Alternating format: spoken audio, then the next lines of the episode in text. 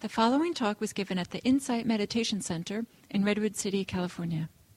Please visit our website at audiodharma.org. So, good morning. Thank you for this sitting. And I'll continue now with this series of that we understand that we're doing it so that we, we can become wise. And so that we these become five different aspects of effort I'm speaking over, about over these five days are somewhat progressive.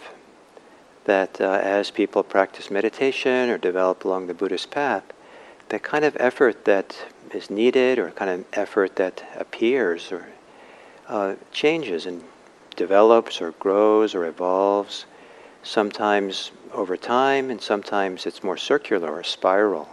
And so we, you know, we're all, often, you know, beginning again and again, the initial effort.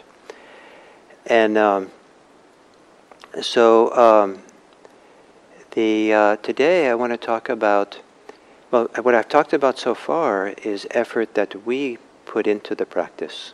So the the initiating effort, beginning again, beginning again, over and over again, and that can take a lot of work sometimes. Sometimes the forces of that pull us in opposite directions from practice, the forces of desire and addiction or hatred or fear are so strong that sometimes it takes a lot of work to really come back and begin again and take our seat, take our place, be mindful. As we're able to be more present, then uh, we contribute our choice. We kind of notice the, the dividing line or the fork in the path between those things that we do, mental states, thoughts, feelings, emotions, that take us um, uh, towards greater stress, tension, suffering, and those that lead to greater ease or happiness or well being, wisdom.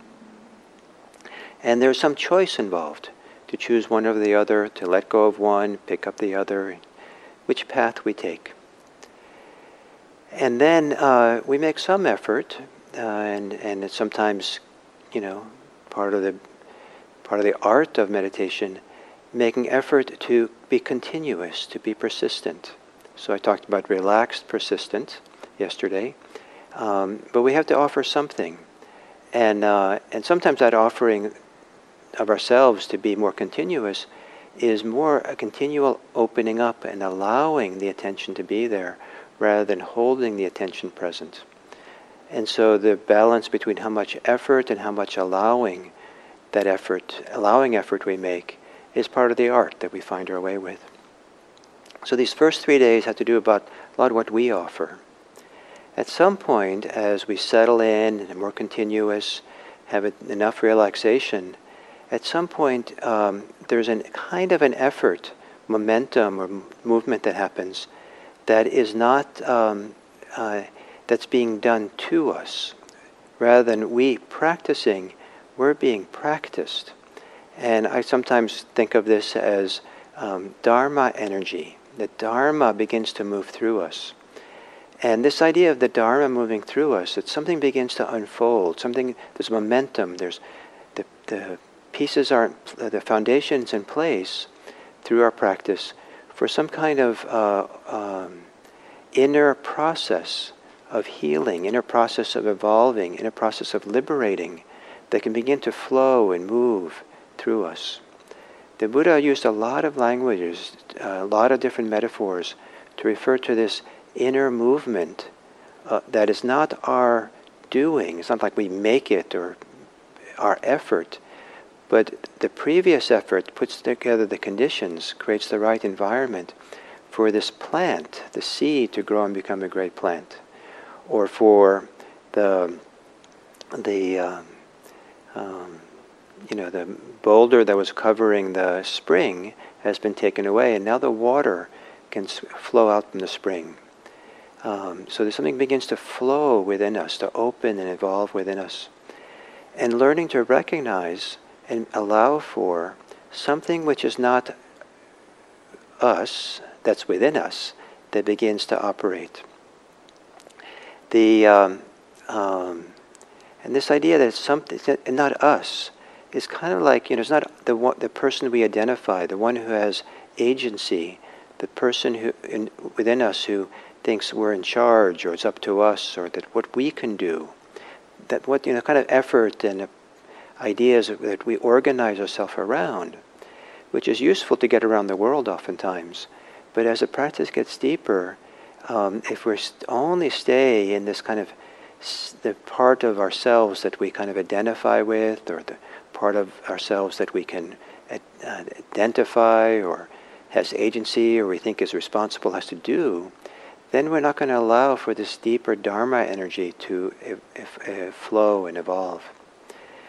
Sometimes I think of this Dharma energy as being a relative of uh, the idea of chi or ki, that sometime, at some point we sit enough, at some point this chi or this kind of energy arises up from inside of us to kind of awaken us and lift us and keep us engaged nicely in the practice. It becomes almost second nature to be alert and present. We don't have to work at it.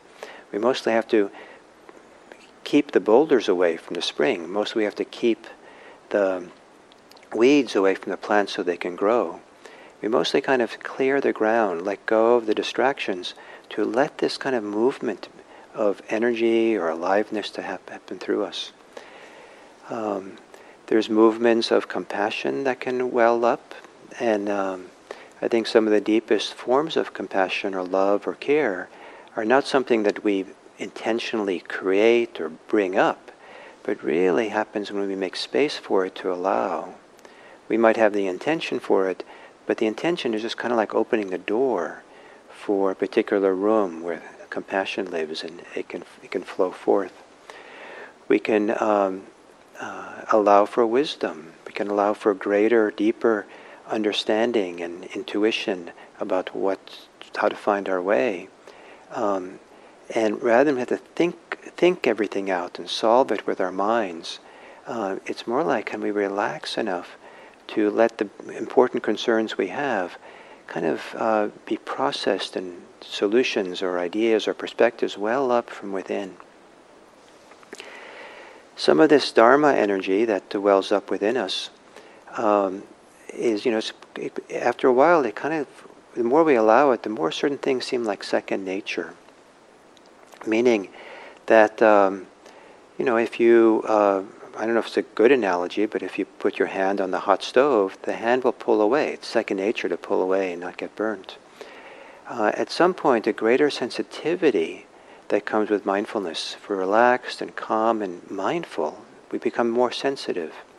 And we become sensitive to the slightest little uh, ouch, the slightest, slightest little place that where we're hurting ourselves, where we get contracted or we get caught in anger or hostility or where we're caught up in some kind of addiction. And we can start, we're sensitive to how that hurts in a way that we can't be sensitive to the subjective impact of it if we're caught up and blinded by the object of desire or the object of our ill will out there. But if we relax enough to really settle in and feel what's happening to me when I'm eh, really caught in the grip of desire, or really caught in the grip of hostility. Oh, this hurts. This is. T-. And as we start feeling that sensitivity, of course, we take our hand away from the stove. It's not like we even choose to do it. The whole system, the Dharma system that we are, begins to relax and pull, pull away. And then we start feeling and sensing uh, so, sooner or later the benefits of practice the sense of relaxation.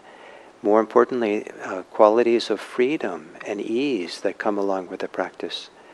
And that, of course, we lean towards that. The whole system is kind of like gravity. If you put a ball on top of a hill, on the slope, it'll roll downhill. Our whole system wants to roll down towards greater and greater freedom. That as we get a sense of freedom and openness in meditation or through Buddhist practice or anything, that uh, of course our whole heart and system wants to flow uh, downhill. It wants to keep opening. It wants to keep opening. Partly because it's a lot of work to stay contracted. It's a lot of work to stay um, uh, tight. And so of course it wants to relax. Of course it wants to rest. So, um, to start becoming sensitive to, aware of, that there is something else operating here in this practice besides what we do, that we're in charge of. We're in charge of the initiating effort. We're in charge of some of the choices that uh, between what's wholesome and unwholesome, and useful and not useful.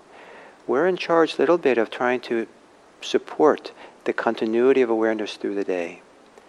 But as these begin to grow, we start becoming sensitive. There's something else operating here, something we can't quite take as being personal. It's, uh, you know, it's in us, so it's part of us in a sense, but it's not what we usually identify as being me, myself, and mine. And it's helpful not to identify that way, to realize there's something much more here that's supporting of us. There's something much more uh, in nature. A, there's the wonderful natural process that we are has within it tremendous capacity of support and goodness. And so to begin to become sensitive to this deeper things that are operating.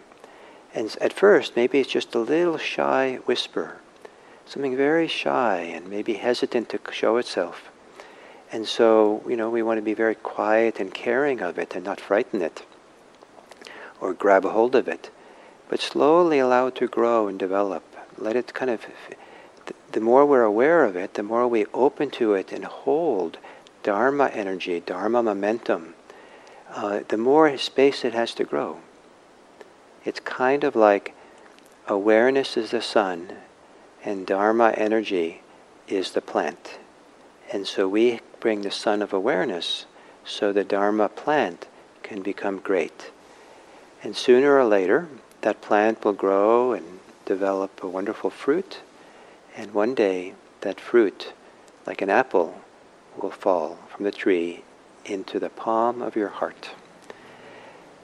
May all your fruits bring you great freedom as they fall into your heart.